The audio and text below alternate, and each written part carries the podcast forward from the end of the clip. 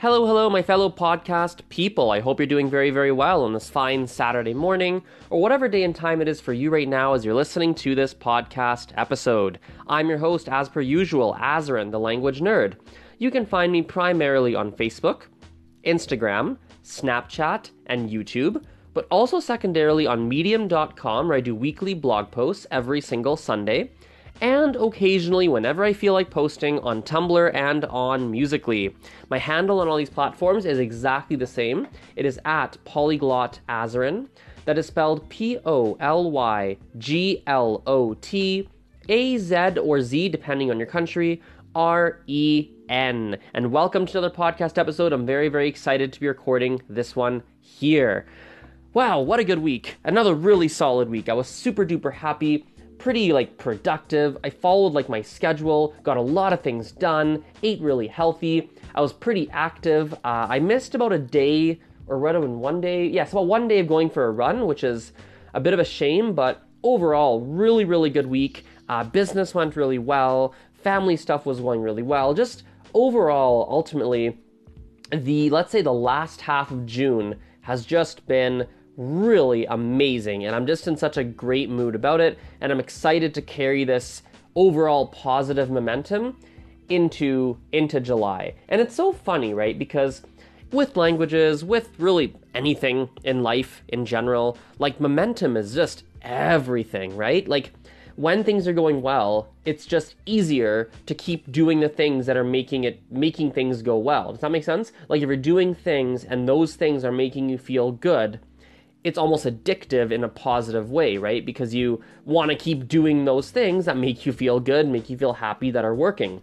But when you're in a rut and things are not going well, it's kind of difficult to get out of it because you don't feel like doing anything different. It's like the positivity, perpetrates the positivity and the negativity perpetrates the is perpetrates the right word? Perpetuates that's the right word i think. Perpetuates yes the negativity perpetuates the negativity. And it's just like a really big thing. Like if you're in a rut with a language i think it's just so it's so important to take the smallest of steps even if it changes the momentum 1% in a positive direction that's huge. Like that is such a big thing because that 1% is going to make the next 1% easier. And once you're at 2%, you'll be easier to get to 3. And once you're at 3, maybe you can actually get to 5, and then the 5 can turn to 10, and then it builds and builds and it snowballs and snowballs. And the next thing you know, you're freaking ready to go and you uh, you know, you've switched the momentum altogether and now you're in a good place you know you're in a good place again. I think also when the momentum is going well, when momentum is in your direction, or going in your favor, excuse me, when it is in your favor, I think it's so important to double down on it because we know, we all know how life works. It's ups and downs, ups and downs, ups and downs, ups and downs.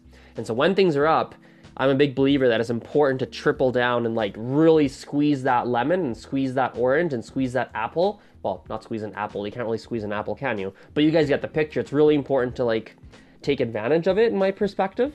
Um, and uh, yeah, just to make sure that you can really take advantage of that goodness, that the good place you're in mentally, because at some point you're gonna dip, you know, whether it's a complete crash, hopefully not, but things will dip and ebb and flow as time kind of goes on. Or even, maybe it doesn't dip even, but maybe your priorities are going to change as time goes on.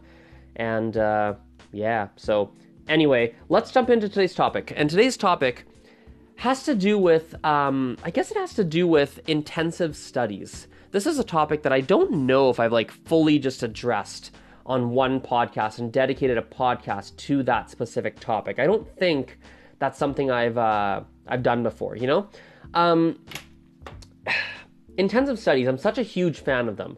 For those of you who don't know, intensive studies basically what it means, in my perspective, my definition of it is when you are studying a specific language for roughly 20 hours a week or more.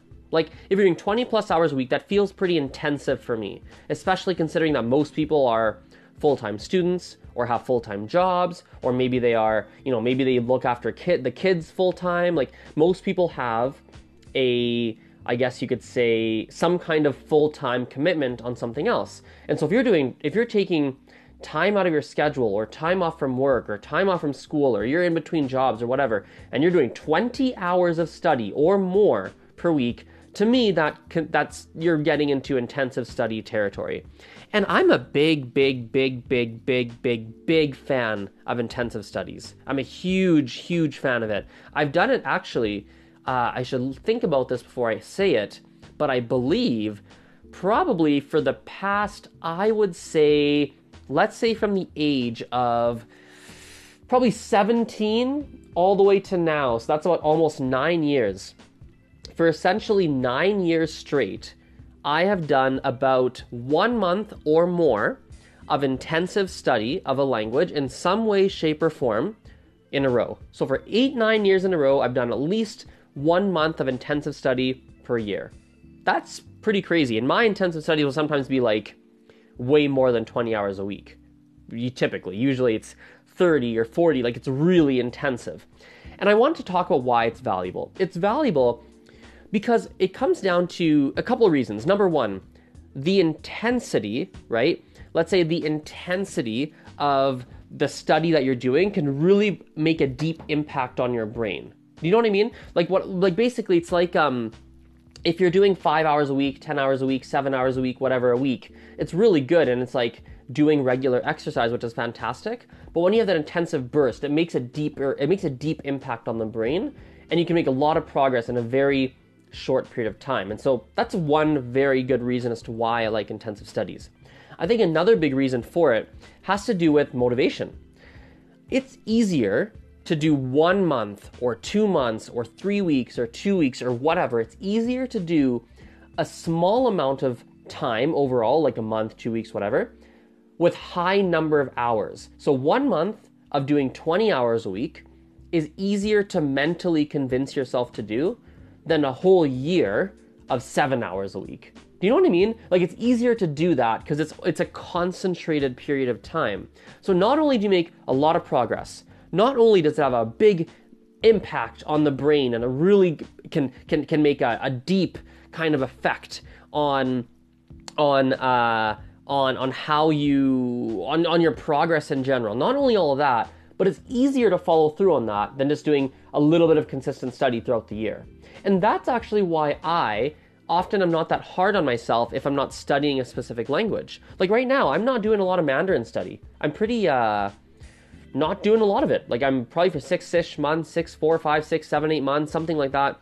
I haven't really been doing consistent Mandarin study. I've probably done, I don't know, seven hours, 20 hours in the past six, seven, eight months. Like that's not a lot. But come this September, I'm going back to school for Mandarin. And so I've taken a step backwards this past six months, but I'm going to be taking three steps forward from the months of September to December right? So I know that it's going to be coming back pretty soon. And I also know that I'm going to be doing an intense um, an intensive month of study. And I also know for me net net, right? Even if I study, if I can make serious progress in Gujarati, as long as my progress in Gujarati or another language is more progress than how much I went backwards or how much I stagnated in Mandarin, I'm happy. It's a net net game. Does that make sense? Um, and that's just something I encourage you guys to think about when you're studying your languages is that it's okay to take steps backwards as long as you choose to take the bigger step forward in the future. That's actually weirdly going outside of languages, but this is important, I think. Um, I kind of view a lot of things that way in life. Like when I look at health, right? I, when I look from 2016 to now, because 2016 is when I've been more focused on my health, I have gone through ups and downs. 2016, I jumped in and I was doing really good. Then I fell off the wagon a bit. I was still healthier than pre 2016, but I was I, I, still went backwards two, three steps. And then guess what? I was like, man, I'm really falling backwards. When I went forwards again, when I decided, wow, my health is not doing as good as it was, I fell three steps backwards, but I took seven steps forward or five steps forward. So net net, when you looked at it as a whole, I was up. So right now, for example, I am way healthier than I ever have been. Well, not ever, but in recent history, let's say since, you know, let's say in recent history, healthier than I ever have been.